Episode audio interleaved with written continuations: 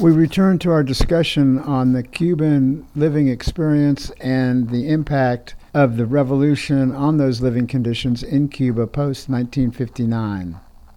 And of course, so much of this economic backwardness has been created by the embargo on Cuba that we'll speak to in another show, but has great significant negative economic impacts on Cuba's material living conditions. And then, with respect to the living conditions and how much they improved for the average Cuban post revolution, Fidel explains the difference between capitalism and the socialist model of Cuba this way. He says that under capitalism, the worker depends almost entirely on his salary for his own subsistence and for that of his family and for the children's education and health. But under socialism, the problem of education, for example, and health no longer depends on a person's earnings. Health, education, none of these depend upon income since the state provides it for free. The other major reform that had the greatest pushback from the United States was the agrarian reform. On May 17, 1959, the Cuban revolutionary government passed the agrarian reform law that limited how much land a person could own. It forbade foreign owners from buying land and regulated the procedures for expropriating and compensating people who owned more land than was allowed, as well as handing over land to the landless who tilled it. It gave land to more than 200,000 peasant families and freed another 150,000 who worked the land as lessees or sharecroppers or squatters. And so this agrarian reform was a decisive step in fulfilling the program of the Moncada.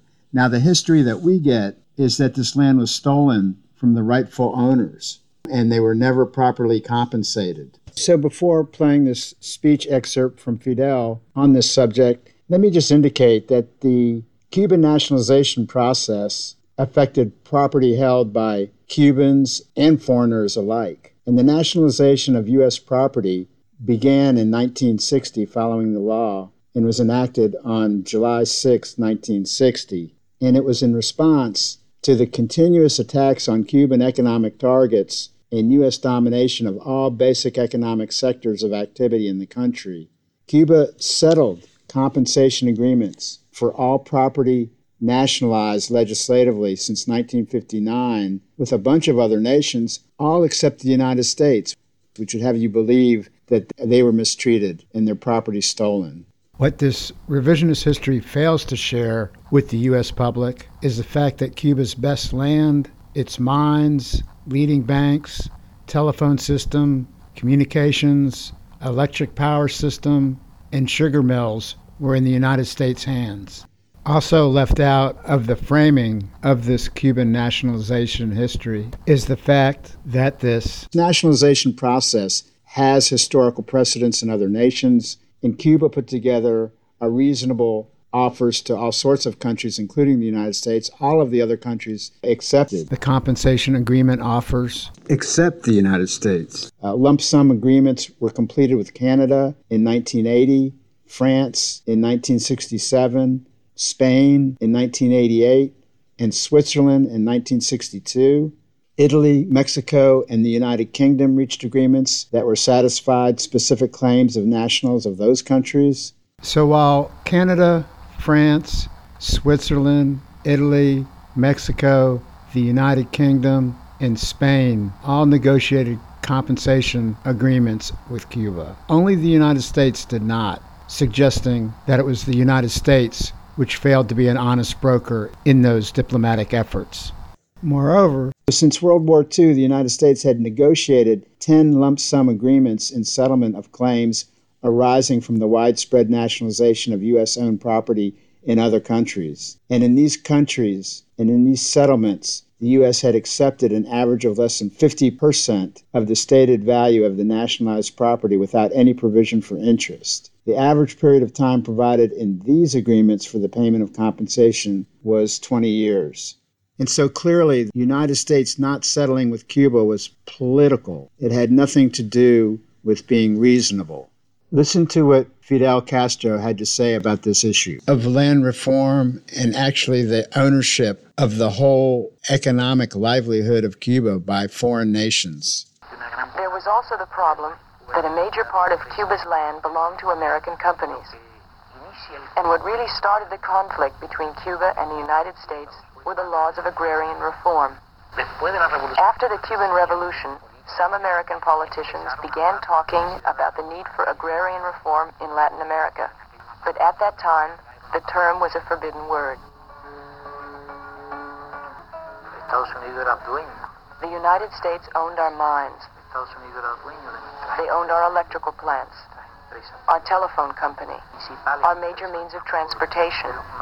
The United States owned our bigger sugar mills.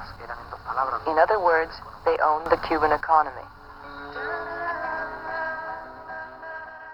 The Cuban Revolution rejected all of this exploitation by the West, led by the United States in Cuba and throughout the world. And this is why the Cuban Revolution is not allowed to survive, flourish, and develop. If all countries did what Cuba did and prioritized the quality of life of their majority populations first and foremost, where would all the profiteering of these corporations, these multinational corporations, where would they realize the rates of profiteering? They could not. But what I want to return to is the nature of, of actualizing revolutionary principles that we started the show off with. And we've just gone through the promises made by Fidel Castro in 1953 during the Moncada and following through with them in the first years of the revolution, whether it was a literacy program, whether it was promoting health care throughout the Cuba island that has resulted as with the highest life expectancies and lowest infant mortality rates, etc. Whether it was education, which was prioritized and followed through on and has been documented on the show as well, whether it was the land reform to reverse the inequalities that existed prior to the revolution. Those are some examples of promises made and promises kept. What could be a better measuring stick for revolutionary principled behavior? Other examples, briefly, worthy of your own investigation, include a number of other verifiable examples, such as in the Bay of Pigs in 1961, when the United States invaded Cuba and sought to overthrow their government at the Bay of Pigs. It was Fidel Castro that led the military defense in response to the U.S. invasion and put his own life on the line. Originally, they did not know where the attack would be, but as soon as they figured it to be at the Bay of Pigs and the landing had already occurred, it was Fidel down there within 24 hours in a tank, bombs going off around him, and his subordinate military people urging him to get out of that military danger zone. Fidel's words were very clear and immediate. He refused to leave he indicated that the revolution was at stake, that they must repel this invasion by the U.S. within 72 hours or risk the United States recognizing this beachhead mercenary army claiming its governorship. And so Fidel put his life on the line because his life was unimportant if the revolution failed. Compare that to our wars, all of the unjust wars that we put our young men and young women in harm's way. These people are sent by people that have no skin in the game. They generally have no kids that are going to be at the brunt of war. They certainly aren't going to be at the brunt of war, but they're always so quick to put everyone else in harm's way.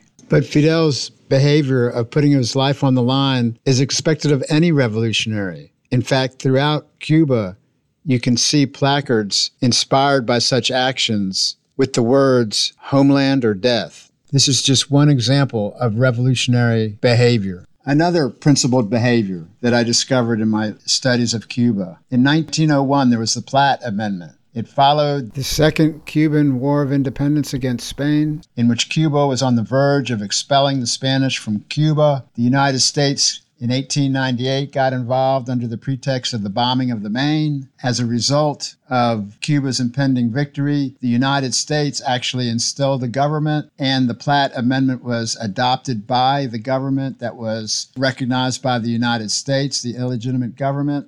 Within that Platt Amendment, it gave the Guantanamo Bay to the Americans for a lease. When the revolution came to power, some 55, 58 years later in 1959, immediately Fidel Castro and their government said, We do not recognize the Platt Amendment, we do not accept the agreement, and they immediately no longer continued accepting the annual lease payments, just as a matter of principle.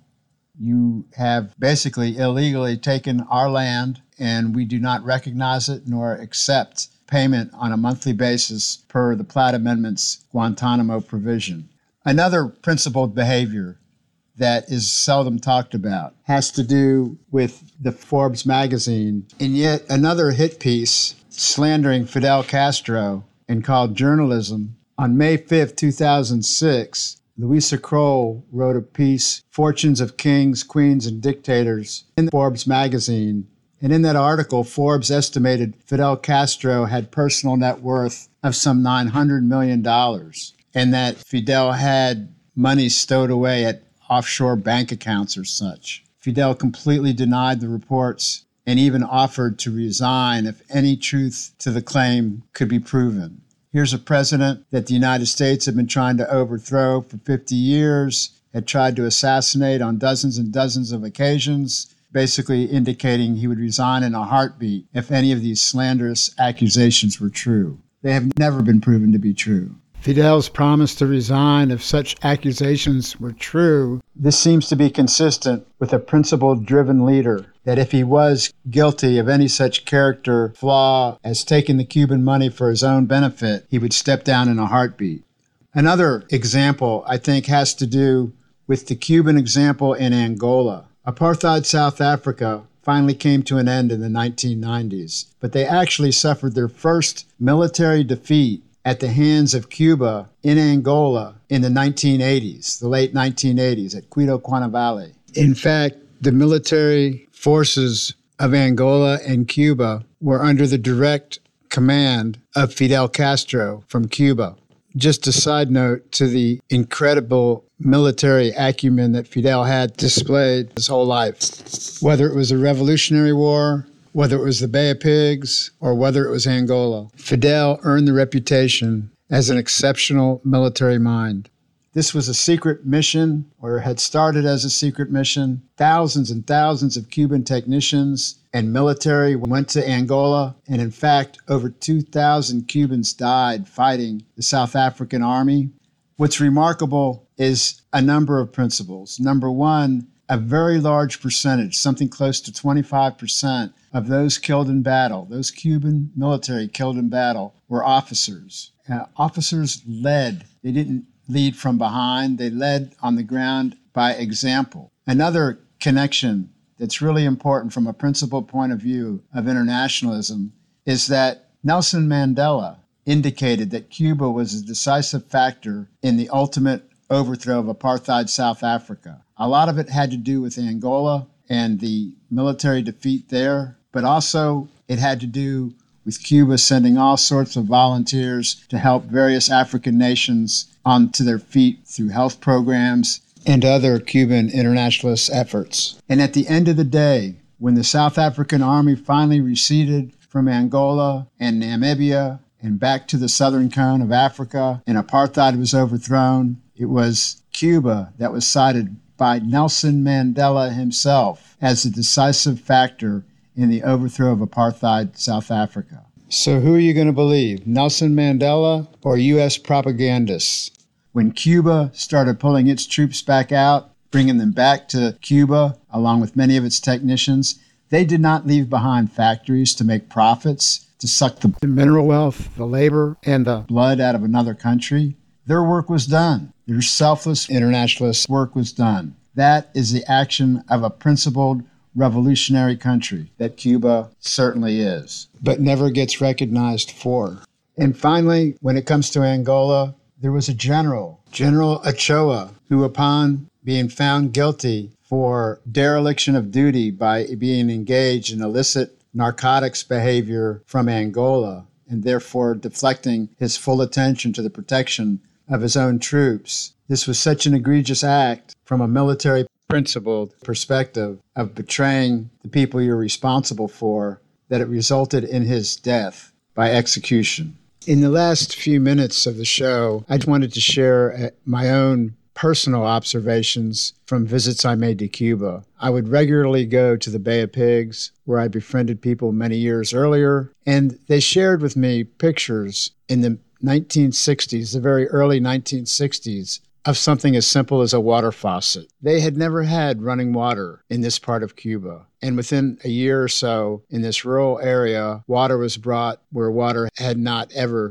been available. It seems rather simple, but it really speaks to the revolutionary nature of a government that prioritizes people's needs over profits. I wanted to return to the video that we've been excerpting from. This first one is a campesino speaking about the advancements that the revolution has prioritized and the challenges that lay ahead. Before, only a few could have things. Today, everyone can. Everyone is at the same level. There are still problems, housing problems, for example. The revolution hasn't yet produced enough construction materials. But in the future, we plan to solve the problems of everyone. You will see the favorable as well as the unfavorable. Because the past left us hunger and misery. And although the revolution is trying to eradicate all this, it was so bad that you can't do it in a day. It's a question of time. And then it is followed by Fidel speaking to the question that a lot of Americans are concerned about regarding personal freedom. A lot of Americans are concerned about personal freedom. In English, freedom. Individual freedom. What does the phrase mean to Cubans and to you? I think there are two different concepts of freedom. You believe that freedom can exist within a class society, and we believe in a society without classes. Where there are no millionaires or multimillionaires at the top of the pyramid, and where some don't even have a job. I wonder if you can compare the freedom of the millionaire with that of the beggar, of the unemployed. Within the American conception, they are all equal. They are all free. But we believe this is false. We believe that without equality, there is no freedom. Because then you have to speak about the freedom of the beggar and the prostitute, of the exploited, of the person discriminated against, of the illiterate. What is freedom to write and speak for a man who doesn't know how to write? who doesn't know how to read. I don't deny that there are certain groups of people in the United States who can publish their opinions freely. But this great freedom of the press, in the end, amounts to the freedom of the owners of the newspapers to decide what to publish. Why can't an opposition party here publish a newspaper? Historically, political parties have represented different classes. The workers of this country have their party, but the landowners do not. Nor do the owners of large industry have a party. It is not permitted.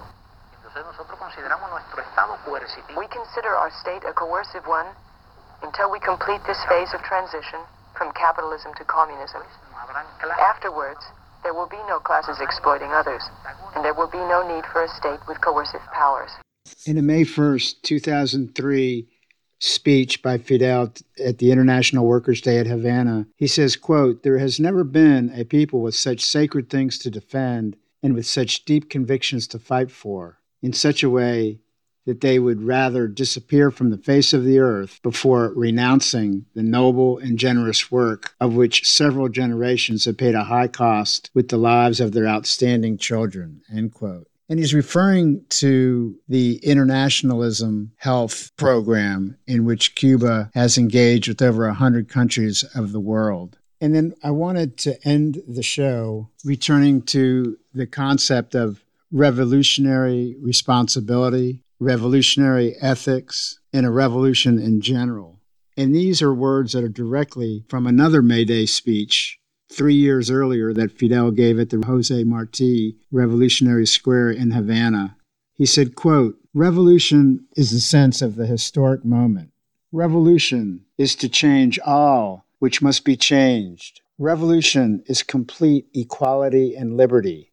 Revolution is to be treated and to treat others as equals, as human beings. Revolution is to emancipate ourselves by ourselves and with our own efforts. Revolution is to challenge dominant, powerful forces within the social and national scope and realm. Revolution is to defend values in which we believe at any price of any sacrifice. Revolution is modesty, unselfishness, altruism, solidarity, and heroism. Revolution is to never lie or violate ethical principles. Revolution is the profound conviction that there is no power in the world capable of destroying the strength of the truth and ideas. Revolution is unity, is independence. Revolution is to fight for our dreams of justice for Cuba and the world, which is the base of our patriotism, our socialism, and our internationalism. In 2006, the World Wildlife Fund defined sustainable development as, quote, a commitment to improving the quality of human life while living within the carrying capacity of supporting ecosystems, end quote. It was measured by two criteria Human Development Index, which is a confluence of life expectancy, literacy rates, education, per capita GDP, etc. And the second was a country's ecological footprint. And apparently, the average biocapacity available per person on the planet is 1.8 hectares per person. And Cuba had an ecological footprint below that. Among all the countries of the world in 2007, only Cuba qualified in both areas. That strikes me as being truly revolutionary. I wanted to close the show out with a final indication. Fidel had talked about many features of a revolution, including modesty. It was Fidel that was always against the cult of personality until his dying days, insisting that after his death his name and figure never be used to name plazas, avenues, streets, and other public places, as well as the building of statues. The Cuba government apparently presented a, a, bill, a legal measure, to the National Assembly which forbids the use of his name and image being used for monuments and in other public places. This is an announcement that had been previously made by Raul. I leave you with this that the quality and the nature of the Cuban Revolution should be not judged by propaganda and revisionist history but by the deeds of a nation. And no country has done more for the developing world per capita than Cuba through its international program of health aid and education throughout the developing world. Something we did not have time to explicate tonight. At the end of the day, revolutionary behavior is ethical behavior, and counter revolutionary behavior is unethical behavior that enables rather than confronts oppression. See you next week. Don't be late. Also, we need you to switch on over to the internet if you're not already there to access Lost in Paradise coming up next on 91.7 KOOP. It's a show that evolves around laid back grooves, both old and new, nothing too slow or fast. Enjoy your time with Chad D. As we do every show, we take you out with Land of Naivety. See you next week.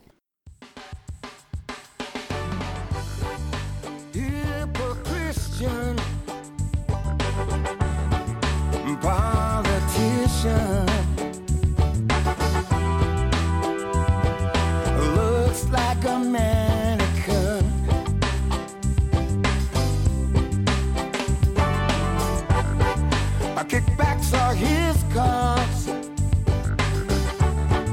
He breaks all his own laws.